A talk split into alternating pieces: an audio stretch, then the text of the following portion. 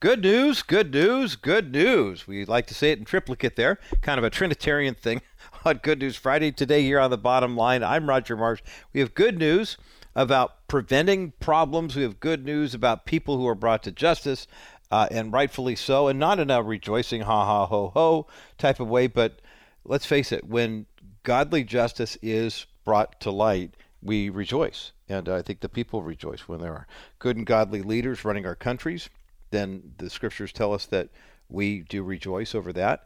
And the idea that we have a system of government that actually make things work the right way um, is good news. And we also applaud people who take a stand for things that aren't popular in the culture right now. So this whole first hour is going to be good news regarding the popular culture and people taking a stand for what is biblical but not always common in the culture. And uh, this first story here is one I don't typically do good news stories about people who wind up in jail. Um, not gonna lie, but at the same time, this is a story that we covered here on the Bottom Line Show, and we were like everybody else in the media when we record when we reported on it initially, and what a nice turn of events it seemed to be. And then all of a sudden, it seemed like it was too good to be true, and then eventually it turned out to be too good to be true. Then we were like everyone else, we were outraged. Unlike many people in the media, and I and I mean this with all due respect to the men and women who also work in the media as well. Um, when we get something right, we should be rejoicing over the fact that we reported it accurately and fairly, and you, as a listener or a reader or a viewer, should be able to decide for yourself. This, we talk about the analysis, balance, and clarity part of any story. The analysis, get as many different viewpoints as you can. Balance, make sure there are different sides of the issue so you don't just keep uh, putting yourself in that wind tunnel, uh, that echo chamber, if you will, that all, always agrees with you. Be strong enough in your own beliefs and convictions to read or hear an opinion outside of what you would typically get and then be able to defend it, to offer to give literally an apologetic. I mean, in our culture today, an apologist is somebody uh, ostensibly who can give a defense for the Christian faith. But any apology, if you look at the uh, the the root of the word, and again, I'm I'm surmising here. If you hear any sort of what is called referred to as polemic debate, uh, polemic just literally means an argument or debate or discussion. Apology literally means you're giving it without any sort of passion. You're not necessarily debating the issue; you're just presenting the issue. You're giving an explanation. And in our culture, how many? I mean, I'm 61 years old in a couple weeks. How many of us grew up in a culture where you hear the word apology and the first thing you think of is I'm supposed to say what? I'm sorry. Well, let's give an explanation. I mean, I can I can give you an apology for this next story, that, and the reason why I think it's good news is because I, like just about everybody else in America, was lured in with the story of a woman from New Jersey, Katelyn McClure, who went national with the story where she uh, there was a picture of her and a, a guy uh, we were told was a homeless man called Johnny Bobbitt Jr. She was driving along Interstate 95 and was stranded. She'd run out of gas. And because she was stranded, um, didn't have any money with her, um, she allegedly was confronted by Mr. Bobbitt and as a homeless guy, he'd been doing some panhandling and he had collected about 20 bucks. And he saw this woman on the road in distress and gave her the last $20 that he had. Then uh, Katelyn McClure and her boyfriend at the time, a guy called Mark D'Amico, posted on social media about the good deed that this guy had done. And they showed a picture of, uh, you can see Katelyn McClure, she's smiling, she's standing next to this guy, Johnny Bobbitt Jr and they said, Hey, check this out. What a wonderful thing this guy did. This homeless guy saw that I was in distress, just me out there on the side of the road, and um, he gave me his last 20 bucks. Now, um, there are a couple things about the story that seem too good to be true, and a couple other parts of the story that, well, uh, didn't make a whole lot of sense. Um, what happened next was then when the story went viral, someone set up a GoFundMe campaign and they wound up, uh, you know, wanting to. Uh, it was I just sorry I had to click over here really quickly to make sure it was in fact GoFundMe. Um, people wanted to help this homeless guy out. And so uh, Jessica, Katelyn McClure, and Mark D'Amico uh, helped to organize this GoFundMe thing for Johnny Bobbitt Jr. And the story went viral, as they say. 14,000 people made contributions to this fund for this guy. Um, after GoFundMe fees and other fees to get stuff set up, there was approximately $367,000 that was given to this homeless guy. And it's a feel good story. We love stories like that. We hear stories of people like uh, uh, Aaron and Melissa Klein with uh, Sweet Cakes by Melissa winding up facing uh, legal challenges. And what do we do? They set up a GoFundMe account. Hey, they're going to have to pay $135,000 in legal fees. People surround them, they pay the money. Or think of a musician or an actor. I, I, years ago, a guy who's the second guitar player and backup vocalist for the Christian metal band Stryper. His name is Oz Fox. That's his performance name. I think his actual given name at birth is Richard Martinez. And by the way, Oz and I have the distinction. We've only met once backstage at a concert, but uh, uh, he and I were both born in Whittier, California. Not only were we born in, in the same uh, state, in the same city, uh, we were born at the same hospital about two and a half months apart from each other. Oz was actually born on my dad's 28th birthday at East Whittier Presbyterian Hospital, June the 18th, 1961, and then I showed up a few weeks later. Oz had uh, he's had a whole series of issues with uh, he's had some tumors and some vision issues. Had to have some major surgery. So has his wife Annie Lobert, and I don't think either one of them have like a really great health insurance plan. So they've gone on GoFundMe and asked, "Hey, can you help us cover medical bills and stuff like that?" And people give the money. So when you saw this story five years ago, and we must be a lot more jaded as a nation now than we were before, uh, Katelyn McClure uh, from Burlington County, uh, New Jersey, uh, goes online, uh, picture that her uh, then boyfriend Mark D'Amico posted about a good deed conducted by this uh, this homeless guy, Johnny Bobbitt Jr. and there's a picture of the two of them by I 95. He allegedly gave her his last 20 bucks. Hey, can we set up an account? For this guy. So 14,000 people across the country donate nearly $400,000 by the time fees and everything were taken out. There was around $367,000 to distribute. And most people gave to that account thinking the, this couple was going to give the money to Johnny Bobbitt Jr. But then it turned out that uh, that wasn't exactly the case. Uh, then Johnny Bobbitt Jr. received headlines when he actually contacted an attorney and said, um, you know what, here's the deal. Uh, I didn't get the $400,000. I didn't get the $367,000. As a matter of fact, I got about 75 grand. And I'd like to know what happened to the rest of the money. Now, that sounds like a fair exchange, doesn't it? I mean, he does a good deed. They set up the account. I'm sure some people would say, oh, come on. I mean, come on, man. You're homeless, right? So you got 75 grand instead of 367,000. So what? That 75 grand you don't have to pay taxes on. You can get your life together.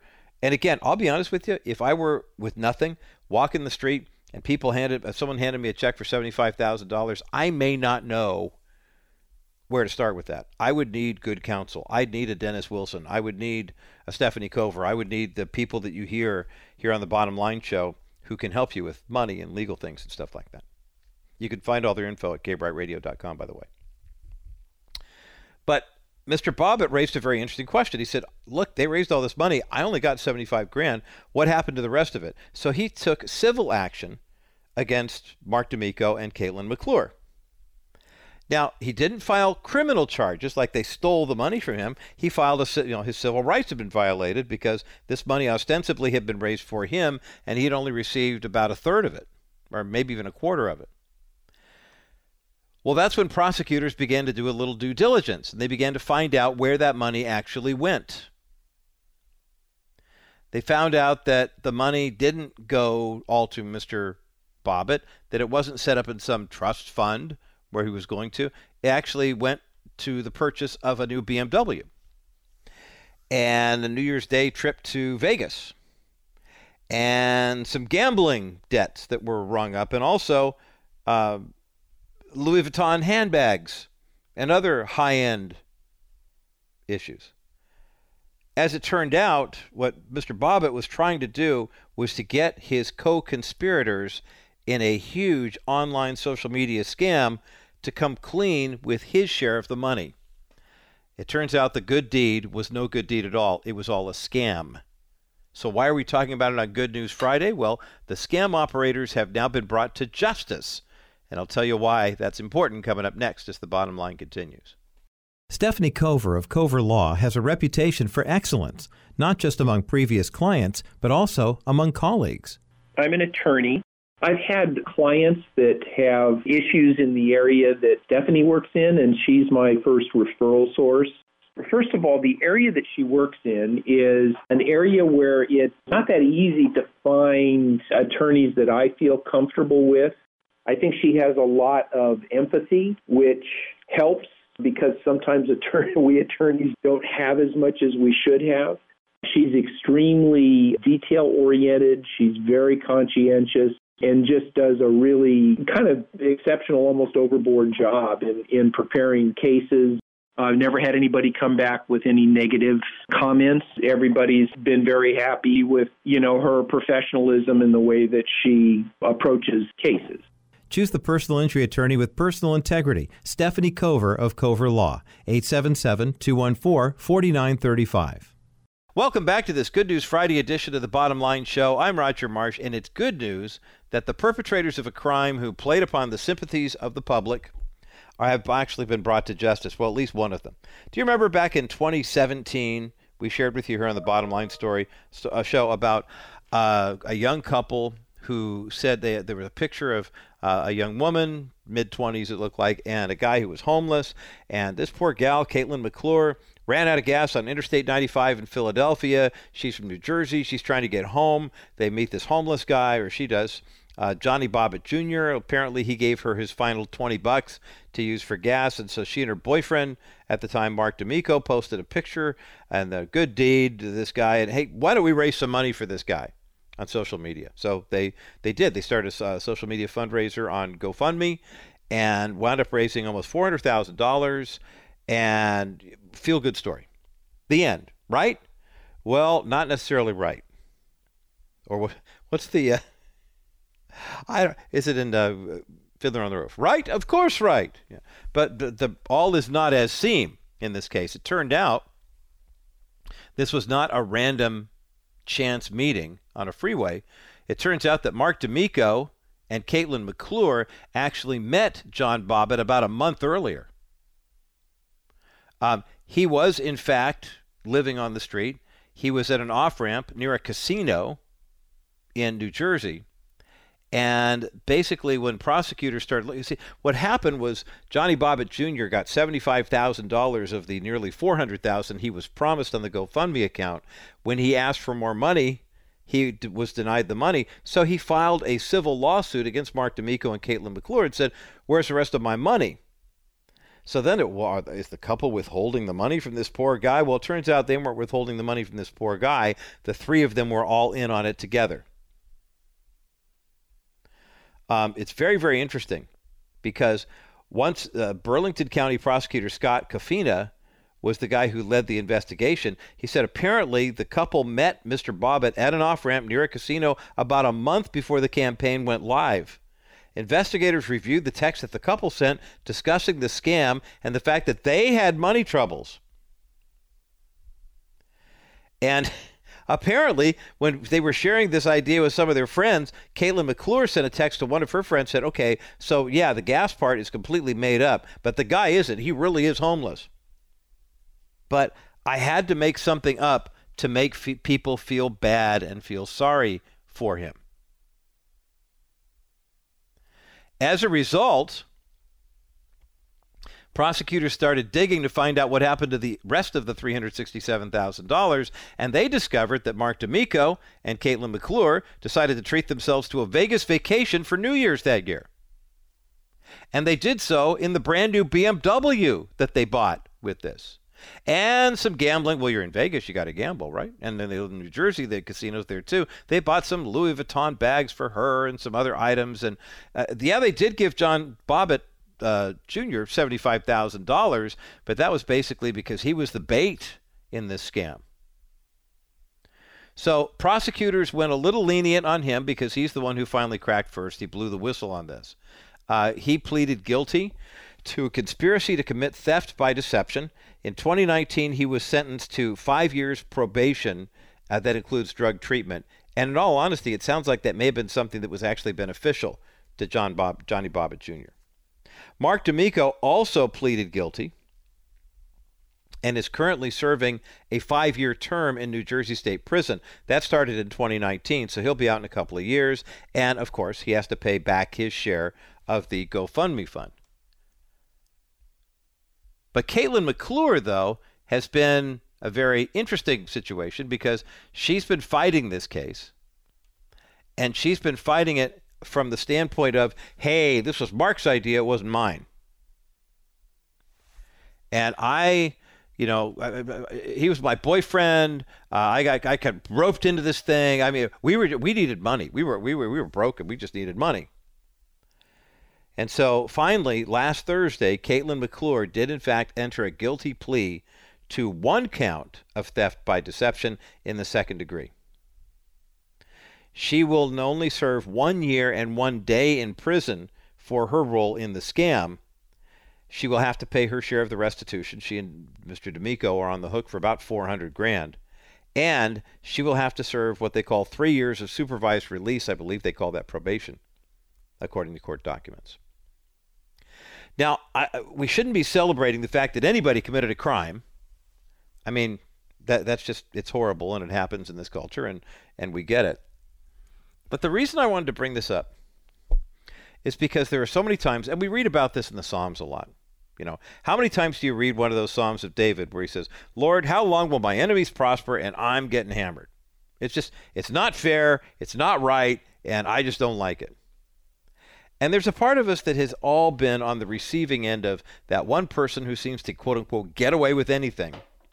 And when it comes down to it, we're the ones left holding the bag. And every now and again, we just want to know that the system works, that justice will be done and served, and that the bad guys won't get away with it. And in this case, if you look at Johnny, I was looking at the news story from CNN back in 2017, and I found it very, very interesting to note that here was Katelyn McClure with a picture of Johnny Bobbitt Jr. standing by the side of the road, and he's looking pretty homeless at this time. Apparently, that's where one of the places where he did kind of hang out. But I'm looking at the picture and I'm asking myself the question. There's a picture of the two of them together and then she got gas and et cetera, et cetera. My question is who took the picture? Her positioning with her hands in her arms and stuff like that makes it look like to me someone else took the picture of these two. And why did they just leave him on the street? I mean, if he did a good deed and they knew this much about this guy, why did they just leave him on the road? Hey, Johnny's going to be living on the off ramp on I-95, but if we don't get some, if we get some money in, then we can get him a house. We can get him help. Turned out the guy did have a drug addiction problem, and part of his probation is he's in a drug treatment program for this, and he's been in that for three years now. I'm hoping that he's walking the straight and narrow. But the idea that Mark D'Amico and Katelyn McClure just decided to make up a charity here, a charity case, and the charity cause was them. Boy, it's frustrating when that happens, but isn't it nice to know when justice does in fact prevail? We've got a link for this story up at thebottomlineshow.com. As we continue, there's a lot of activity at the trade deadline last week in Major League Baseball. But one young guy who's still pitching for the Kansas City Royals, uh, regardless of where he's going to wind up, is always going to have a very unique testimony about his Christian faith somewhere on his uniform. I'll tell you who it is and exactly where he places this religious reminder of his Christian faith. Coming up next as the bottom line continues. Do something productive with your money over the next three years. Invest in Dennis Wilson's real estate backed 6% CD alternative. You know, with the current administration, you've got three things that you can do. You can stay in the market for the next three years and watch your account go up and down and see what happens. Option two is take your money, put it in the money market, and hold on to it and hope that the Fed raises interest rates. Or number three, you can put your money into our exclusive 6% account. You've got your money safe and sound in a hard asset over the next three years. At the end of three years, you evaluate where you want to be. You want to try the market, you go back. You want to put it into a CD, you go back. Or you just want to reinvest for another three years at 6%. But in the interim, you have made 6% for three years instead of zero. Instead of riding the up and down elevator of the market or leaving your money in the bank earning nothing, you could earn 6% over the next three years guaranteed with Wilson Financial Services. Call 800 696 9970. 800 696 9970 for simply better alternatives. Well, welcome back to this Good News Friday edition of the Bottom Line Show. I'm Roger Marsh, and you know, baseball season is still slugging along. And for those of us here in Southern California, it's feast or famine. You have the Dodgers in first place. You have the Padres surging, making a huge move with the two big trades at the uh, trading deadline. And the deadline last week wasn't that they can't make trades after the deadline. It's just any player traded before the deadline, which I think was 3 p.m. Pacific time on August the 2nd, automatically gets on the playoff roster if the teams go to the playoffs. And so the Dodgers and Padres had a big old weekend series, as you note. Um, right after the big trades were made and Soto and Bell and all those guys showed up in Padre uniforms and the Dodgers swept them. so I, you know, head to head, the Dodgers still seem to have the Padres number, but still a lot of baseball left to play. I mean, it's only August 12th, right? Um, and then my Angels are gone, absolutely gone. And not only gone, but for the diehard Angel fans who are watching, uh, Mike Trout just turned 31 this week.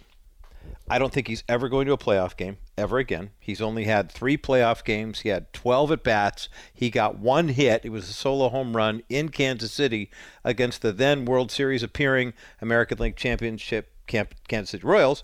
And then the next year, the Royals won the World Series in 2015. And then they have just completely tanked ever since then.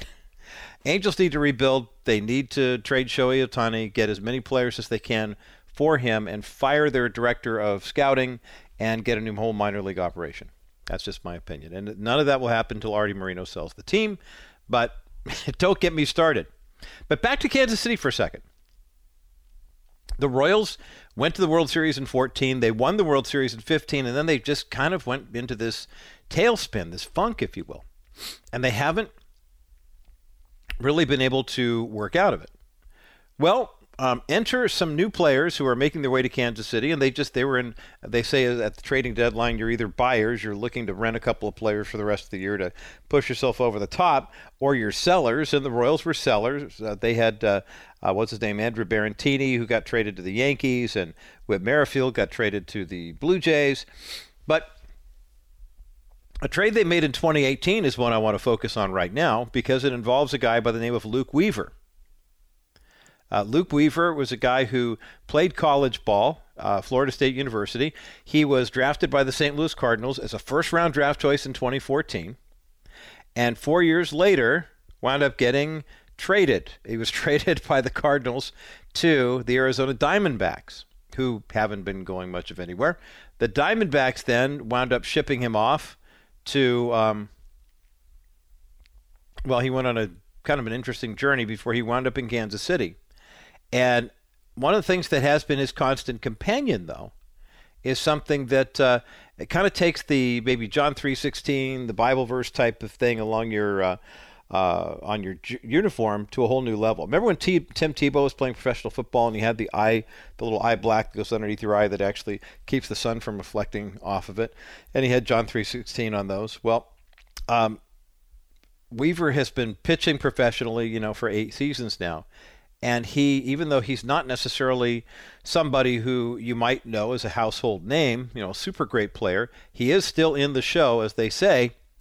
And he shares his faith on the field by um, basically using something that he calls the bible glove.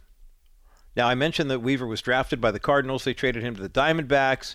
Um, he was recently traded to kansas city by the diamondbacks for infielder emmanuel rivera he was recently interviewed on the Sports Spectrum podcast. And he said the glove itself is kind of cool because for openers, it has Bible passages on it. Uh, Philippians 4:13, I can do all things through him who gives me strength. Matthew 19:26, with this man is with man this is impossible, but with God all things are possible. And 1 Corinthians chapter 16 verse 13, which says be on your guard, stand firm and in the faith and be courageous and strong. Now it's interesting because the uh, this is kind of interesting. The description of the glove, it's made by the Aria Corporation, says that uh, Luke Weaver says this is the nicest leather I've ever used. They say this is a leather bound Bible with intricate detailing down to the index or spine, gold lettered His glory stamping, and verses to keep you motivated during the game, knowing that He, God, is behind you. This is a big league game ready model, uh, game ready model, co-designed and used by pro baseball player and former first round draft pick Luke Weaver. That's right. If you look closely at the leather, the leather is designed to look like an old leather bound Bible. What what a cool witness is that? I, it's, it's just it's a fascinating thing. You, we'll put the article up. Tamara always does at thebottomlineshow.com. You got to take a look at this. Luke Weaver, Kansas City Royals. They may not make it to the playoffs, but they will certainly make an impression when you look at Luke Weaver's glove, custom made for him and a witness to his faith with uh, and now hopefully he doesn't get in some barroom brawl or you know on the field starts cussing somebody out. I don't think he will. It seems like a pretty decent guy of faith, but we've got that picture and that whole article up at thebottomlineshow.com. As we continue, it's one thing to have convictions and then not act on them. A lot of Christians are kind of coming under fire for living that way right now. But what happens when you are part of the LGBTQ community and you don't necessarily act upon those feelings, but you recognize that those feelings aren't necessarily of God. Uh, Maureen L. Heath is an author. She's a counselor. She's an encourager. And she's the author of a brand new book that tells her personal story that's a little out of the norm when it comes to the LGBTQ experience. A lot of people have that story of how they uh, first made peace with their feelings like this and came out to their family, et cetera, et cetera. Maureen didn't do that. But she wrote a book about her experience called Roots Grow Deep The True Story of How I Grew Up and Out of Unwanted Same Sex Attraction. We have a link for the book up at thebottomlineshow.com. Maureen L. Heath's Good News Friday stories coming up next as the bottom line continues.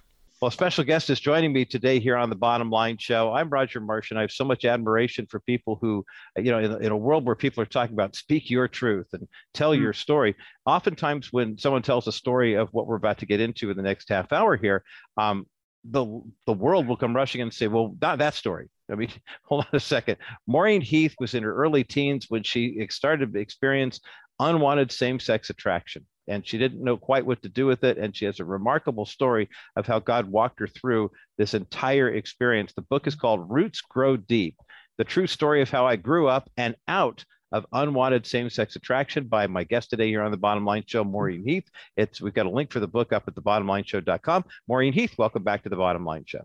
Thanks so much for having me, Rogers. It's really, really great to be here. Well, I appreciate you. I mean, it takes a lot of courage, first of all, to tell the story, and then you know, it's not like there are a lot of publishers who are out there looking for this type of story. So I appreciate the fact that this is something that you've written, uh, you've published, and you're and you're telling the story. When did you first realize? You mentioned, you know, in the uh, in the opening notes, you know, the, sometime in your teens. How, can you help us understand what it was like growing up in the household that you grew up in that kind of led to uh, the events that you experienced when you were a teenager? Sure. Um, yeah. So I didn't have any kind of a, a faith background in my home. Um, it was kind of every man for himself, uh, mm-hmm. youngest of, of, five kids. Um, my dad was on the road all the time driving truck.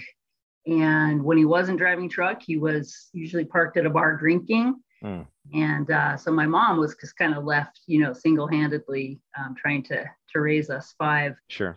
And um, I think that that you know absentee father figure um, a mom who was just overstretched and couldn't emotionally connect and then um, one of my brothers was just his his response to all of that was was really anger and so mm. that uh, had to get directed somewhere and it got directed out on me mm. um, yeah and so yeah it was it was difficult then at that point um, or after you know years of that to to be able to feel comfortable trusting men. Mm-hmm.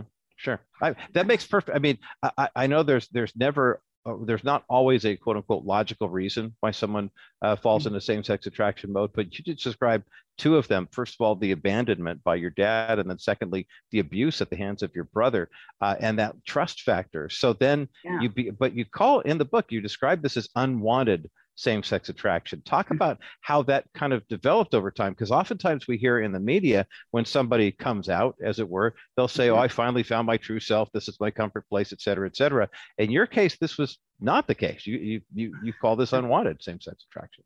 Yeah, I, you know, all I can all I can figure is that um, God really had His hand on me um, even before I knew Him, hmm. and by that I mean that uh, there was a just a, a undeniable knowing within that that just was not who I was. Mm-hmm. Um, yeah, there's really no other way to explain it. And so um, my logical self rejected um, the feelings. And though the feelings were so very real, my logical self uh, was listening to that voice.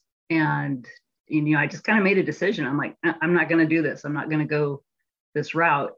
Um, and nobody needs to know, you know, mm-hmm, just mm-hmm. keep it to myself, you know? Right, right. Yeah that's so interesting how you uh, felt felt that need to, as you put it, keep it to yourself. And and I uh, was just having this conversation with another pastor last week hmm. about mm-hmm. the whole what does it matter with regard to sin and that type of stuff because if nobody knows nobody needs to know and so it's not that big a deal now how do you uh, you do have a, a, chapter title in your book roots grow deep by maureen heath the true story of how i grew up and out of unwanted same-sex attraction um, an existentialist david bowie and a chicken walk into a bar um, that has to be the best chapter title of any book I've read this entire year so far. Thank um, you. what in the world do you mean? Because I love David Bowie chicken, and well, I won't talk about bars, but uh, but. and I and then the existentialist too. Was this a, a kind of a foray into uh, spirituality for you at that point? Yeah, yeah, really it was. I was um I'd always been, I guess, uh, curious about God and this this being that I I felt existed. I just didn't know in what capacity or that he was remotely personal. Um, and part of my my journey was, well, I'll do what everybody else does and start, you know, digging into the to the psychological, to the uh, philosophical, you know, and on down the line. And so right. existentialists were some of the people I was looking at as well. Um, I pretty quickly realized that they're just human brains making up stuff. you know? Yeah. Um, so yeah, I mean, while I I did uh, I guess relate to or resonate with with some of what they were saying, you know, I, I, I think I put a couple of quotes, you know, in, in the book that they had said that sort of resonated with me. Um, uh, other than that, I, I just couldn't go beyond the fact that they were human beings and I was looking for something bigger mm-hmm, mm-hmm. All part of this journey that Maureen Heath writes about in her brand new book called Roots Grow Deep The True Story of How I Grew Up and Out of Unwanted Same Sex Attraction. We've got a link for the book up at the thebottomlineshow.com. I'm Roger Martian. We're talking about this today here on The Bottom Line. And knowing that a lot of people are hearing this conversation, and there are parents, there are grandparents who are saying, "Wow, I, I heard from a woman uh, maybe a year or so ago who whose granddaughter uh, was kind of going through a transgender phase and uh, mm-hmm. had decided she went in the military, really identified more with the guys, the girls, met a woman, and she called her grandmother and said, "Hey, I'm getting married," and and mm-hmm. basically it was i'm getting married but i'm getting married as a guy to a woman and would you come? Because nobody else in the family will come. And she says gosh what do i do with that? Talk to the person right now who's listening to our conversation and saying oh my goodness poor maureen. There was abuse you know there was abandonment. There was this kind of spiritual search but no real spiritual uh, connection here. And then it led you into and out of, and you say you, you grew out of unwanted same sex attraction. What, when you first realized you, this was your, these were your feelings, and mm-hmm. you were starting to ask the question, do I act on them? Who do I talk about? You'd mentioned that you figured if I don't tell anybody, then it's not going to hurt anybody. T- tell us, take us through those steps as to what was it like. What about your mom? What about your other siblings? Help us understand how your family processed this. Yeah, wow, that's a that's a big lot of questions. Um, pick any one. pick any one. All right, yeah. all right. The the decision to not uh, act on those feelings um, and explore any kind of a sexual relationship with with another woman was largely based on I have to go with what that voice is inside that's telling me that's not who I am. Process through almost even even that moment of acknowledgement. Yeah.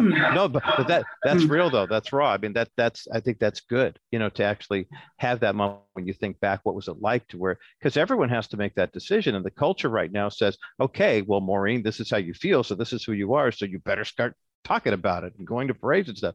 And you were really wrestling with it. It's not just that easy to find a couple of other gay friends and say, I'm going to come out. I mean, it's you, you really wrestled with this because, like you said, you didn't want these feelings. Yeah, yeah. Um, yeah. Having if I had acted on the feelings, I, I kind of felt like I wasn't I wouldn't be true to who I really was mm. even though I wasn't quite sure who I really was. You know what I mean? Interesting. Yeah. But sexuality wise, um, I just knew. I just knew that's that's not me. The interesting thing um, about the um, this whole thing is that my my older brother, uh, he had struggled with feelings, and but he ended up actually um, seeking out relationships, and mm. is is currently today uh, still still living as a homosexual man. Um, that played into it too. Um, with that wrestling of do I even tell my parents, you know, because um, wow, you know, they may be thinking, yeah. what did we do? Where did we go wrong? You know, mm-hmm. and I didn't want to put that on on them either. Um, um, they they weren't believers, but still, there that's just a lot. That's just mm-hmm. a lot for parents. That wow, two out of five kids, you know, are feeling like this. What's what's going on? Um, but yeah, it's just I just keep coming back to that that still small voice inside. No, don't don't do it. Um, when I finally did come around to uh, putting my faith in Christ, when I was uh, day after my 20th birthday, um, that's when God started to nudge me to start to talk about it, so that I'm not isolating. Mm. You know, mm-hmm. with this with the struggle get it out of my head you know right. and yeah yeah out there where i can see it you know with some perspective well, that's a well, that's a perfect place for us to take a break because you've given us a nice little cliffhanger talking about how uh, your faith in Christ comes into the picture and what that did uh, for your testimony, what it did for how you process the feelings, and why you've titled the book the way you have. Maureen Heath is my guest today here on the Bottom Line. The book is called Roots Grow Deep the true story of how I grew up and out of unwanted same sex attraction. We have a link for the book up at thebottomlineshow.com. More of this conversation in just a moment as the bottom line continues. Maureen Heath is my guest today here on the bottom line. I'm Roger Marsher. Powerful biography, autobiography, I should say. Roots mm-hmm. Grow Deep, the true story of how I grew up and out of unwanted same sex attraction is up at thebottomlineshow.com. Maureen, where do we find you online before we go any further? I want to make sure that we give that publicity as well. Sure. Um, you can find me on Facebook and um, on at my email, cmorun at gmail.com. Love it. Love and it. Mo has an E, so it doesn't look like C moron. I love it. I love it. Hey, before the break, we were talking about the fact that you uh, grew up in a home that where there was a certain level of abuse in terms of your dad being absent and somewhat neglectful. You had a brother who was somewhat abusive, and you found yourself coming of age and having um, unwanted same sex attraction. And the day before your 20th birthday, having not grown up in a Christian home, God steps into the picture. And you begin to realize that this still small voice that's been uh, guiding you and encouraging you, helping you navigate these unwanted feelings may mm-hmm. actually have a name. Talk about that. Yeah, that guy's name's Jesus. Amen. Amen. Yes. Um, how, how did you know it was him? Speaking how did I know it was him? Yeah. yeah it it uh, it kind of matched the voice I was hearing all along. Honestly, that voice of truth telling me that's not who you are, you know, mm. and just guiding me down um, smarter roads, I guess, away from uh, outwardly sinful mm-hmm. lifestyle activities. Um, and and you know, it wasn't a big uh, flash of lightning and thunder rolls, you know, when I prayed the prayer, but it was um, it was peace it was peace that I had I had never known, um, and I just you know I knew, yep, that's that's him, that's the guy, that's Jesus. Um, yeah, does that make sense? yeah, yeah you, there, that still small voice speaks, and you do recognize. You begin to realize that as you were looking for, and you mentioned in our first segment, the number of existentialists and other you know people who talk like they knew something deeper but were actually just people with opinions yeah. after a while you begin it, it's interesting how when the holy spirit takes hold of your heart and Mm. gives you the gift of faith so you could receive the gift of salvation, then you hear that still small voice and go, well, yeah, I know who you are. You know, I mean, that makes it makes it's almost like you've got a translator in your ear, and now it doesn't matter whatever language anyone's speaking, they're speaking your language, and so that's Yeah. wonderful. So what what was it? What were those initial feelings? I mean, we hear so often from people in the LGBTQ community who say, once I came out, my whole life got exponentially better. Once you met Jesus Christ, what then happened with your same-sex attractions? It got more real. Mm, interesting. all of all of the shoving it away I had been doing. Um, um, it it kind of it really rose to the surface, and I think that was a twofold reason. I think that um, part of it was um, the enemy of my soul, Satan, trying to uh, convince me that I was not a child of God, I was not a daughter of God, and I was saved and forgiven and seen as righteous. Um, but that I was still a mess of a little girl, you know, and I needed to be affirmed by a woman. Um, that was that was one aspect of it. Um, the other was it was rising up, I believe, also because God wanted me to deal with it. Um, all of the um, the roots, so to speak, of of what contributed to things, and and that meant that coming out of isolation piece I mentioned earlier. Mhm, mhm. Um, that meant just getting really honest with what had happened to me in my life.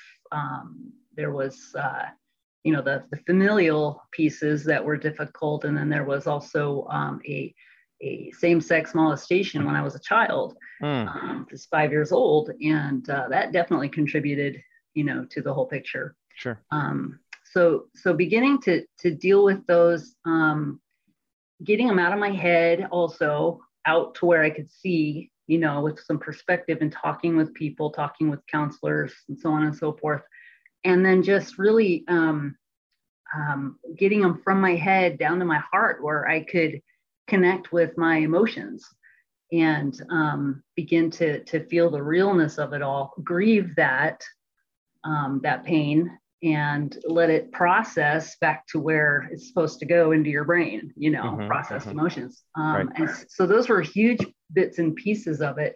But um, I, I mean, okay, so I'm going to say there's three things. So then we come to a point of what does Jesus say in his word about my identity, who I am? And the more that I was engaging with the truth of scripture, I was noticing that these feelings weren't, they were fleeting, A, Mhm, Yeah. and that they weren't real. mm, I mean, they, Mhm. they felt real, as, as I had said. but- Sure, sure. but I, I, it was like I realized, oh, now I, now I get what's happening. Um, this is, this is a big lie. It's like somebody's been yapping in my ear with lies for lots of years, Mhm. and, and again, I attribute that to, uh, to Satan, um, just wanting to destroy my life. Right, right. And, um, yeah, so the more truth that I got in there, the more I um, engaged with my emotions within a healthy community of people, of believers. Um, that that's what was doing it. That's what was doing it. And Maur- Maureen Heath is my guest today here on the bottom line. She writes about her fascinating story in the book called Roots Grow Deep The True Story of How I Grew Up and Out of Unwanted Same Sex Attraction. We have a link for the book up at the thebottomlineshow.com.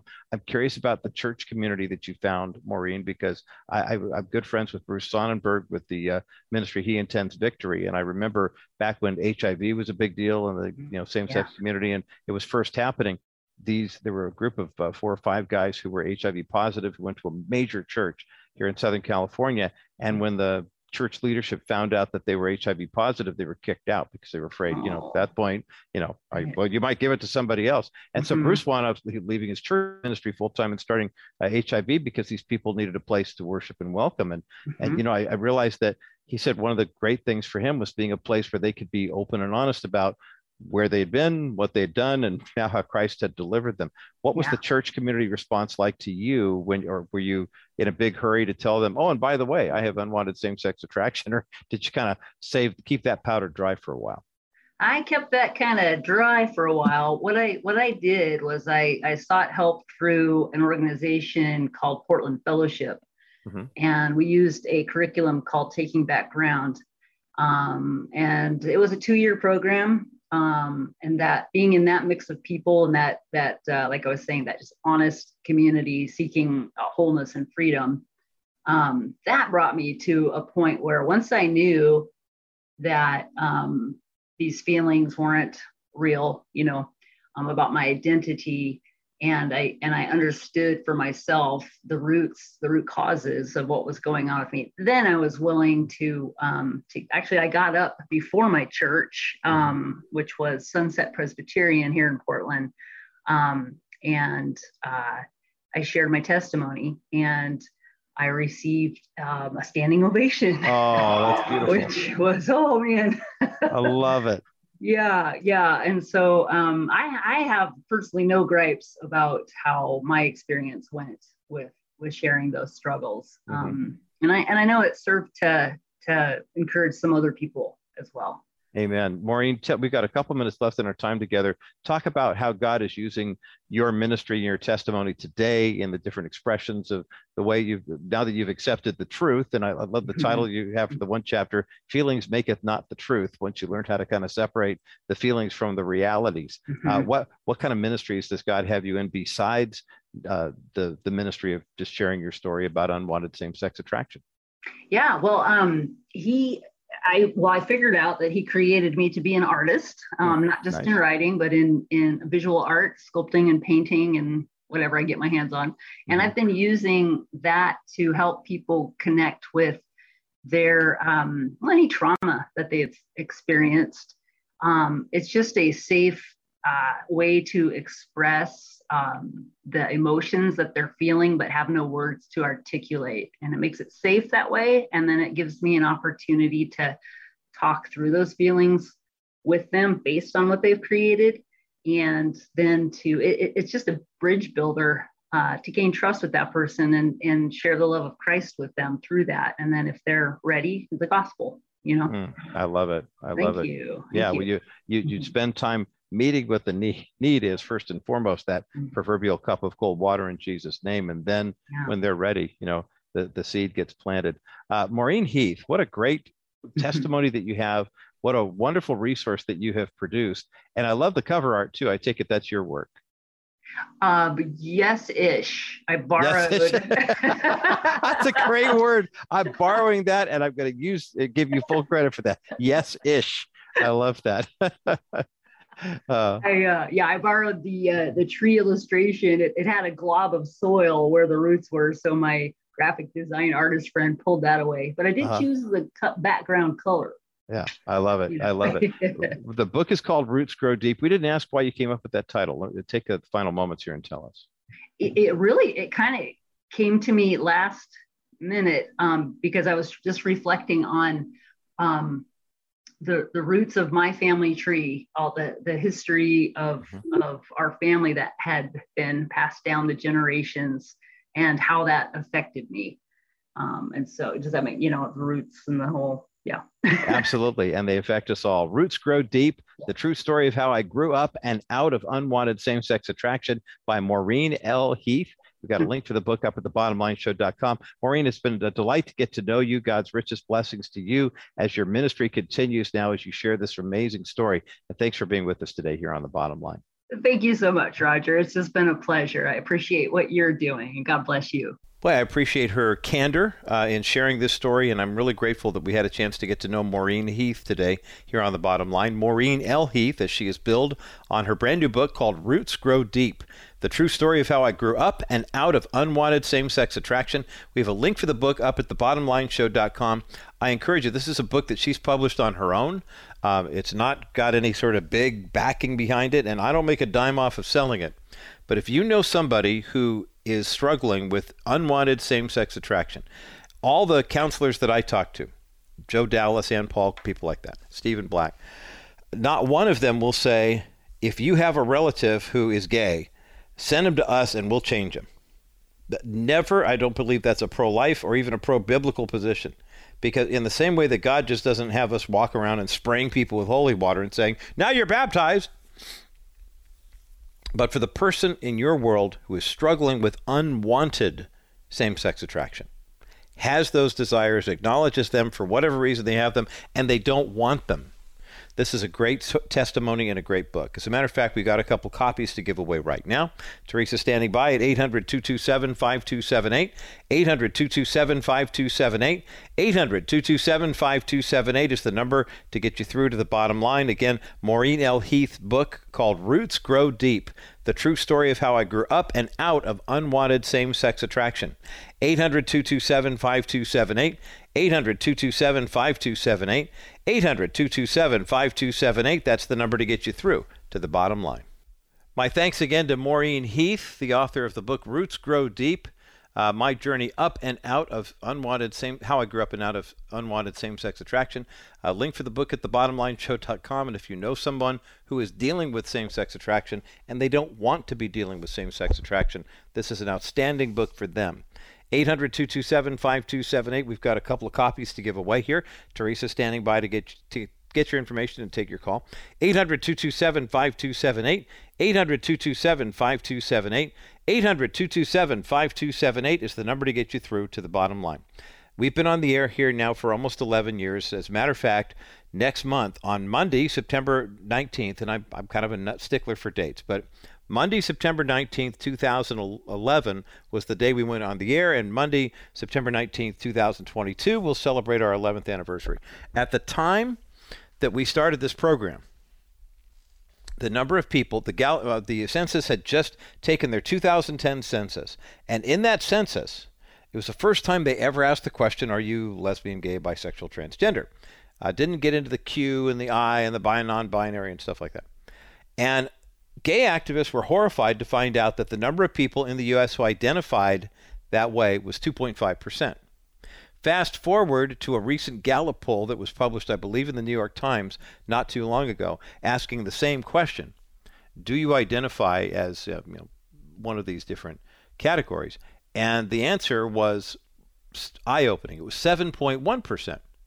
Now, many people would look at that and say, "Okay, well, that's still relatively small." And this, I take that back. This is a, it's a Gallup poll back from February of earlier this year.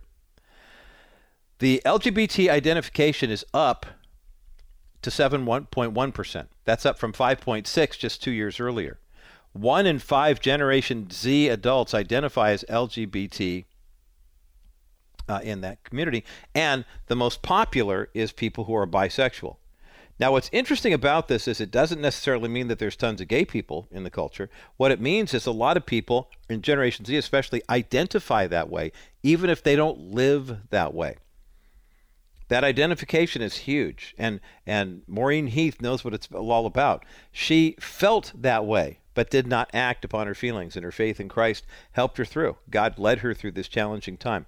There are a lot of people who are thinking a certain way, maybe even feeling a certain way, but they aren't necessarily acting a certain way. I think it's crucial for us in the body of Christ to understand that if we're going to have meaningful interaction, especially with the younger generation that's slipping further and further away from the kingdom of God but it's something that we in the body of Christ can be mindful of and use that as our uh, as our uh, kind of our go-to, if you will, to uh, preach the gospel, to go into all the world and preach the gospel as if we were missionaries. Only the mission field right now is our own United States of America, and that's the bottom line on that. Hey, for those who are staying with us on the network, a fascinating Good News Friday story coming up next as the bottom line continues. Good news, good news, good news. Welcome back to the Bottom Line Show. If you have been listening for the first hour, uh, welcome to the Bottom Line Show. If you're just tuning in, and uh, it's Good News Friday, uh, we're still taking calls at 800 227 5278. The powerful new book by author Maureen L. Heath. Uh, she wrote a book called Roots Grow Deep The True Story of How I Grew Up and Out of Unwanted Same Sex Attraction. We'll be taking your calls for another 10 minutes or so at 800 227 5278. And we have three copies of the book to give away. If you or someone you know is wrestling with unwanted same sex attraction, if you, uh, this is a great resource for you. If you, as a, a professing Christian, say, I do identify and I don't mind these attractions, then that's a whole separate conversation. Please know that our heart here at the bottom line shows that everybody be saved. That's first and foremost. And we believe in preaching the gospel using words if necessary, using statistics. God, God's used astronomy, He's used finance, He's used all sorts of different ways to bring people to Himself. So I don't want to limit anything. When people ask, "What do you do for a living?" I'm a talk show host. I'm an ordained minister. Um, we do what we do. Well, how do you describe your program? And um, I'll say, hey, you know, here's what we're here for. We're here to preach the gospel. We're here to get to the bottom line of what the really important issues in life are, and then to talk about them from the lens of Scripture, a biblical worldview. Now, ultimately, the most important issue in all of life is who is Jesus Christ to you? Bar none. That's the question we've all had to ask and answer. And it's interesting, I think about my own faith journey. I grew up in the church, doesn't make me a Christian. It's like Max Lucado uh, says, just because you put your socks in the oven, it doesn't make them biscuits. I mean, you you can't you can't look at your participation in church and say that means I have a vibrant and active faith. When I was 11 years old, well, I was two, I was baptized. When I was 11, and granted, my dad was a choir director, I was in church every Sunday. When I was 11, I made a profession of faith that I was a Christian. I used to wear this was in the early 1970s, so there was lots of Jesus junk in terms of like, you know, people would take like the Coca-Cola logo and instead of writing Coca-Cola, they'd write Jesus in that cursive, you know, and then you'd say he's the real thing. You know, that that's a, I wore that stuff to school. I mean, I, I like that kind of stuff. I wanted people to know I was a church-going kid, and because I was born in America and went to church and didn't take drugs or drink, I uh, wasn't going to have my way with some young lady. I mean, I was a good Christian. That's what I, as much as I understood. Reading the Bible, yeah, I went to youth group, went to a couple of camps. Yeah, yeah. It wasn't until my first year of college when almost all of my friends from high school are the people I used to hang out with. Because I realized after I got out of high school, I didn't have a lot of friends. I thought we used to hang out a lot together, but I, I thought we were good friends. In reconnecting with some of these guys in our later years, I realized, wow, I think I might have been a better friend to you than you were to me. And that mm, so that's you know in God's economy, that's okay. But it wasn't until my first year of college that I tried to really put my faith in action. Am I going to keep going to church? Am I going to keep reading scripture? Am I going to keep, you know, doing these things that we do devotionally each and every day? And I stayed in church. I went to community college. I worked part time. I tried to do the party circuit, and I was really bad at it. That didn't last very long. But it wasn't until the end of that summer, my first year in college, that um, a guy that I had known from in middle school, he and his brother were fraternal twins. And uh, I used to hang out at their house so much that their mom used to call me the third twin. Okay. And when their dad, who looked like their parents were gray haired, they they were the bonus babies. They had four older siblings, and then they showed up. So they had a sister. I think their youngest, the youngest closest sister to them was about ten years older than them. They were definitely whoops, and even though they weren't a whole lot older, they looked a lot older and acted. They were definitely a different generation. Their dad got a call to pastor a church in West Chicago, and so right after doing uh, middle school in Tustin, they did high school in uh, Illinois. And then one day I'm at church. It's a Sunday afternoon. I mean, we had 11 o'clock service, and I'm out on the patio and I see the young one of the the two twins, Tom. It was Tim and Tom. And uh, Tom shows up. And He goes, "Hey, man!" I said, "Tom, oh my gosh, I haven't seen you since eighth grade. How you doing?" Blah blah blah. We didn't hug back then. That's not what you did. And then he looked at me and goes, Hey, I just got, he goes, well, I'm out here this summer. I'm going to spend some time with my sister. He goes, so I'm going to get a real estate license. I said, Really? that was kind of wild. You're 18 years old. You want to sell real estate in California, whatever. And so then um, he asked me a question. He looked at me and goes, Hey, what time is uh, college group? Now, he didn't know since he hadn't been here, that I had not darkened the doorway of the college Bible study since I graduated from high school. I had no interest in this whatsoever. But I looked at him, I said, six o'clock. We had a little cabin. Our property had a little lake next to it. I said, cabin on the lake. He goes, great, I'll see you there. And so I thought, oh man, now I got to go to Bible study. what, what, what is that all about? I'm about to turn 19. I'm my own man. I go to university. I've been... So what did I do? Well, out of loyalty to my buddy and the fact that he kind of called me on, well, I guess I should be going, I went. So I showed up, 6 o'clock Sunday night, and guess what? No Tom. But something happened that night. We had the regular Bible study. I don't know what we were even talking about at the Bible study, but I know at the end we all circled up. We were all holding hands. And my youth pastor was standing right across from me in that circle. And he looked at me and he said, Okay, I'm going to start. And he said, Roger, I want you to close us in prayer. And I said, Okay. And so everybody else prayed for their stuff, you know, job this, school that, girlfriend, boyfriend, you know, the usual college group, high school group stuff. And then I could tell by the pregnant pause in the room that it was my turn to pray. And so I was going to wrap up everything, you know, the way you do at the end of the prayer, you know, give us a good week, et cetera, et cetera. But instead, God spoke through me and He said these words. He said, I prayed, Lord, when I was younger, I prayed to receive you as my Lord and Savior. But I did that on my terms. Tonight, I want to be yours on your terms. And there was this kind of electricity in the room. You know, I could feel it, everybody holding hands. It was just, it was amazing. And I thought, all right, this is real. This is really happening. This is my real profession of faith. For the next year, my life was a mess. it was just absolute shambles. I had issues with money and relationships and whatever. I was working myself too much. I was doing horribly in school. It was really bad, but it was like God said, okay, now that I have your attention, do you really want to do it my way? And on May the 1st of 1981, that's when I said, all right, I, I, I said I wanted to do this your way, and I've been fighting it for nine months. Now let's do this your way and it's been so sweet and so remarkable ever since. And I'm I am so eternally blessed to be able to share that story with you today to share that that what the good news is. We talk about Good News Friday here on the Bottom Line show all the time. And the reality is the fact that we, you know, we talk about it a lot, but the good news is that the gospel, the good news, that you're a sinner, that I'm a sinner. We were born into a sinful, fallen world. We can't free ourselves. We've sinned against God in thought, word, and deed by things we do and things we don't do. But because God loves us and because He is gracious and merciful and kind, He sent His Son Jesus Christ to pay the penalty for our sin the only way any of us could ever do, and that's to give our entire lives over to Him. But Jesus' death pays the penalty for your sin and my sin. Jesus' death wipes that record clean.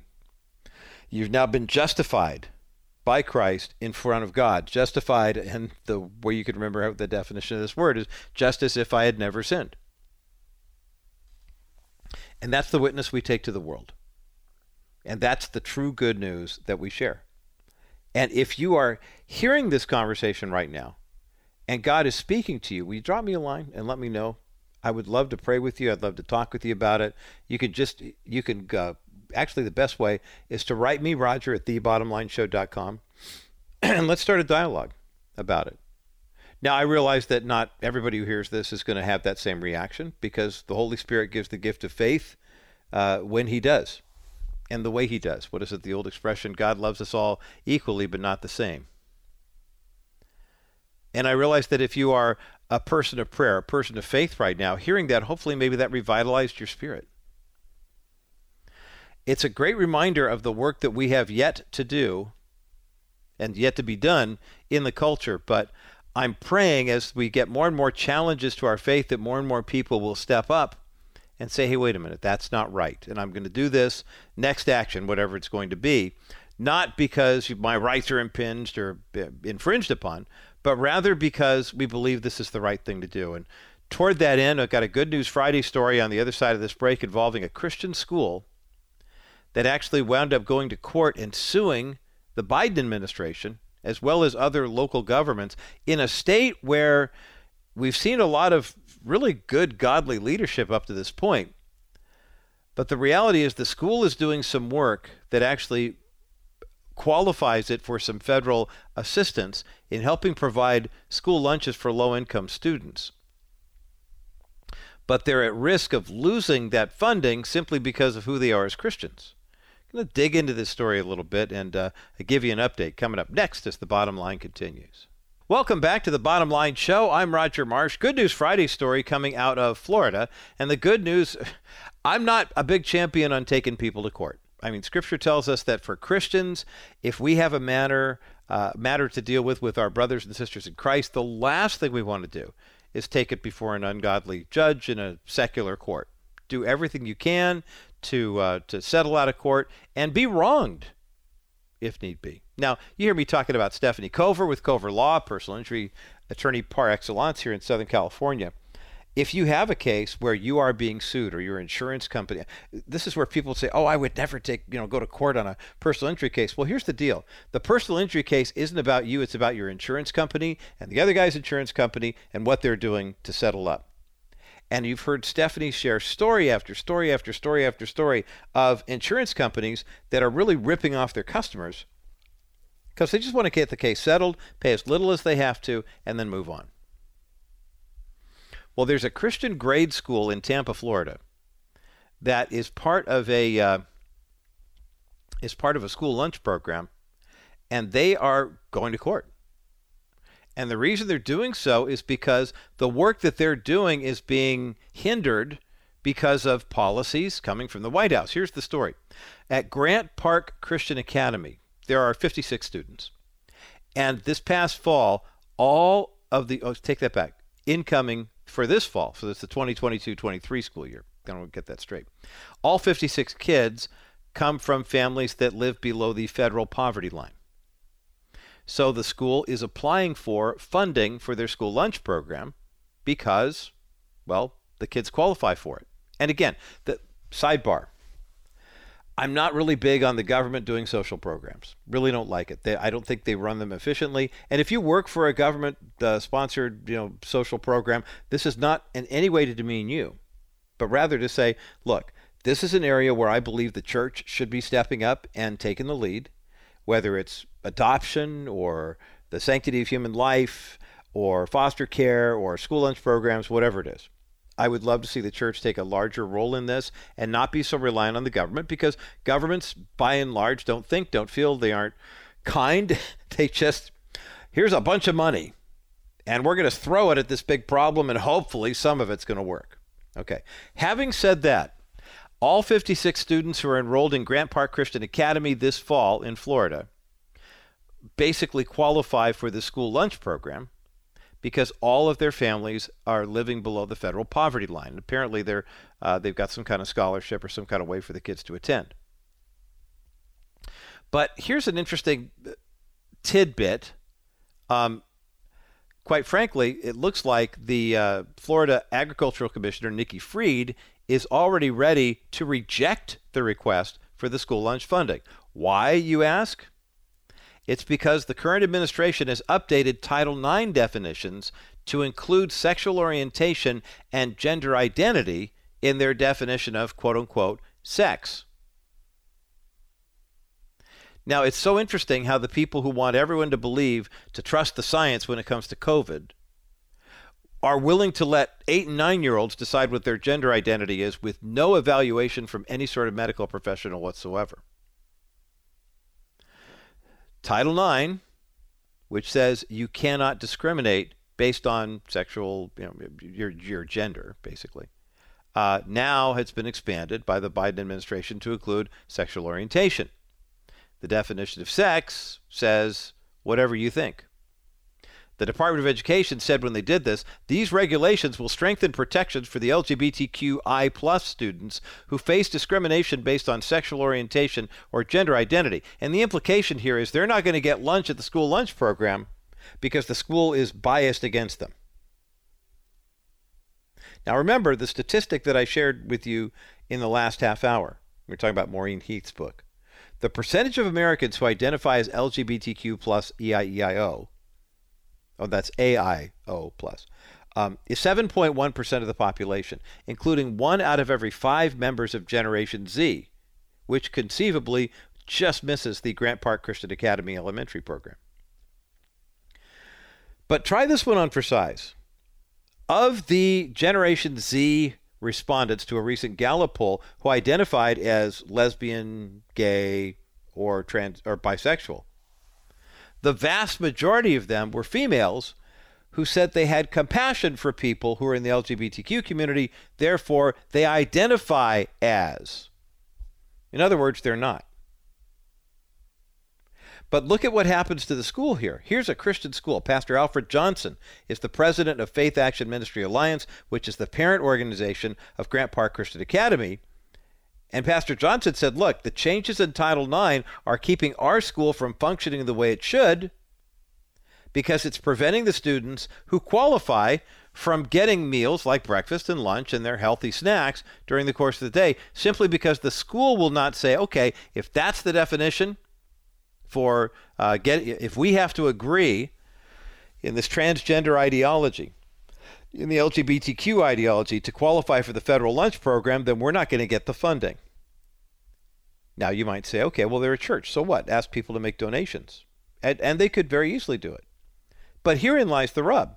Remember that render unto Caesar the things that are Caesar's, render to God the things that are God's? And I'm always on us as a congregation here to make sure you're registered to vote and that you vote. That's one of the things that you render to Caesar because that belongs to Caesar, your vote. I mean, uh, in all honesty, uh, what God's going to give us the, the the elected officials that we are going to get whether we vote for them or not. So the vote is really more a reflection of your faith, not, hey, God, if we could get 10,000 more people over in California to vote a certain way, are we doing your will?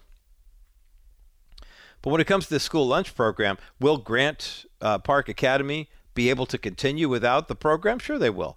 That's not the issue. The issue is are they entitled to qualify to receive the funding that will help pay for the school lunch program? And the answer is yes, they are. So they contacted Alliance Defending Freedom.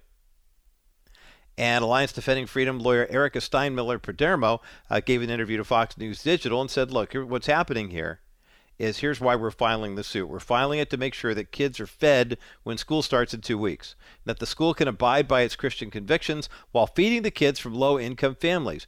But we're trying to do so in spite of the fact that the Biden administration is trying to radically redefine sex in Title IX in a way that will threaten to take lunch money away from the school.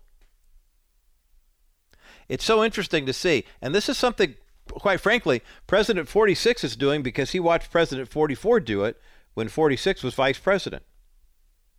Remember all the transgender bathroom issues from 10 years ago or so? All of those requirements for schools were tied into school lunch funding. So they were guidelines, quote unquote. It didn't necessarily mean it was the law. It didn't necessarily mean you had to comply. But if you did not follow the guidelines for Title IX, you weren't going to get your full funding for your school lunch programs. So basically, the school has taken to the legal route. And they said basically, here's what they're asking. They're simply asking in their lawsuit, they're asking the administration to reverse the changes to Title IX. She said there are already religious exemptions written into Title IX that ensure that they can receive federal funding and feed hungry kids in school. So the question about them agreeing to the Title IX stuff isn't so much about whether or not they're going to get the money. They're saying, we want the administration to comply with the law. Give us the exemption. When we know that the Florida uh, State Agriculture Commissioner is not going to uphold the law. So here's the prayer, and I commend the school for taking this stance that uh, Grant Park Christian Academy would be able to continue to live out its biblical values and receive the exemption from Title IX so they could keep the funding going. But ultimately, I think that I love the fact that they're swinging for the fences on this one. We're saying not only do we want the exemption in the short term to make sure that we get the funding for our school lunch program, but we also want the wording reverting back to the way God intended it in the long run. And how refreshing is that? I think that is good news, and it's certainly well worth our celebrating. So we'll put this article up at thebottomlineshow.com and give you a chance to do just that celebrate. As we continue one final story more government money in, at stake here. This time though it's government money that will not actually be distributed. And the reason is well what happens if there's a state in the southeast that actually has a ban on abortion and city officials don't want to follow along with the ban? We'll talk about that coming up next as the bottom line continues by investing in the Wilson Financial Services 4D or four dimensional account, your investment is guaranteed against loss. It provides long term care benefits, permanent income benefits, and inflation benefits all at the same time. You know, I had a client come in this morning, and the first thing he asked me was, Tell me about 4D money.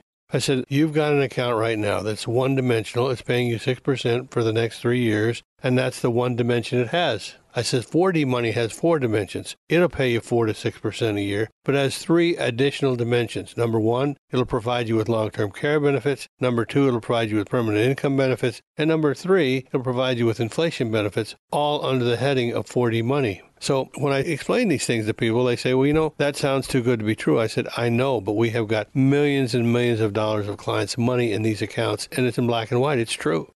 Ask Dennis Wilson and his team at Wilson Financial Services to explain the four dimensions of their 4D account. Call 800 696 9970. 800 696 9970 for simply better alternatives. Welcome back to the Bottom Line Show. I'm Roger Marsh. Another good news story involving the government. Doesn't not every day you hear good news of the government in the same sentence, but the uh, uh, in Florida, the uh, Grant Park Christian Academy uh, going to court and basically asking the federal government to do their job with Title IX funding and make sure that their school gets their, first of all, the religious exemption for the school lunch program so that they can uh, get the funding that they need for those, the entire student body is below the poverty level.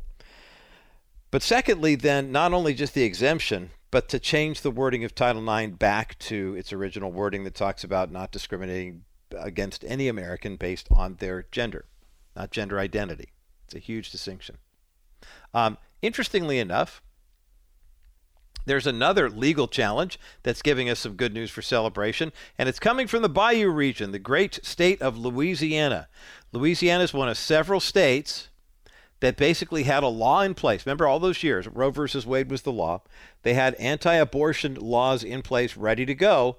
That the moment the U.S. Supreme Court would ever overturn Roe versus Wade, the trigger law would take effect the trigger law itself will ban nearly every abortion in Louisiana. And all the states that are quote unquote going abortion free, most of them have a, prov- a, provision for the exception of rape, child conceived in rape, child conceived in incest, or if the mother's health is at risk. And if you've heard Dr. Ingrid Skop from the Charlotte Lozier Institute, if you haven't heard that interview I had with her a couple weeks ago, go back to thebottomlineshow.com. Go to My Help Now listen and watch that interview when she talks about the fact, medically and statistically, that 97% of abortions do not fit that category. Maybe 3% do. Okay, here's the deal Louisiana's Bond Commission recently agreed to withhold a line of credit from Sewage and Water Board New Orleans after city officials refused to enforce the state's abortion ban. According to WWL-TV last week, the commission voted 12 to 2 to withhold the line of credit, which was supposed to go toward the agency's new power plant. But officials who refused to enforce the abortion ban, the city's mayor, the police chief, the district attorney, and the sheriff, basically says, you know, here's what's going on. They need to improve their system.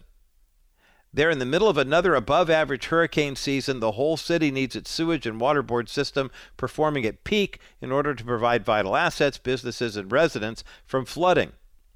Louisiana Attorney General Jeff Landry said that he will ensure that the new law is in fact obeyed. And so, a $39 million line of credit for the Sewage and Sewerage and Water Board of New Orleans is on hold right now because the city officials, talking about the mayor, talking about the police chief, the mayor, uh, Latoya Cantrell, said, It is disappointing and appalling that the Louisiana Bond Commission decided to halt funding for one of the most vital and valuable infrastructure projects, despite the fact that the right to an abortion remains legal statewide. Well, maybe it does, but this trigger law took effect as soon as abortion ban was lifted, which kind of gives me the impression that maybe it's not going to stay legal in Louisiana? But here's the rally, the, the situation. The same types of laws that have been used against the pro life community for years are now showing up and burning people in the pro abortion community. And the fact that here's the state of Louisiana saying $39 million line of credit for sewerage and, and sanitation. Nope, we're going to hold on to that until you start toeing the line when it comes to abortion. This is the kind of law that actually does make sense, unlike the White House's nonsensical guidelines for whether or not a school lunch program should be adhered to by a Christian school, but only after they celebrate the LGBTQ community. These are two examples of biblical values being upheld in the public square and fought for by people of faith and determination and distinction, and I pray that they would continue to hold their ground. We know ultimately the judge and jury is Jesus Christ, and his law usurps any other law of our land. But until he returns, we live in this dual kingdom. And may God's work on earth continue to be done here as it is in heaven. And that's the bottom line.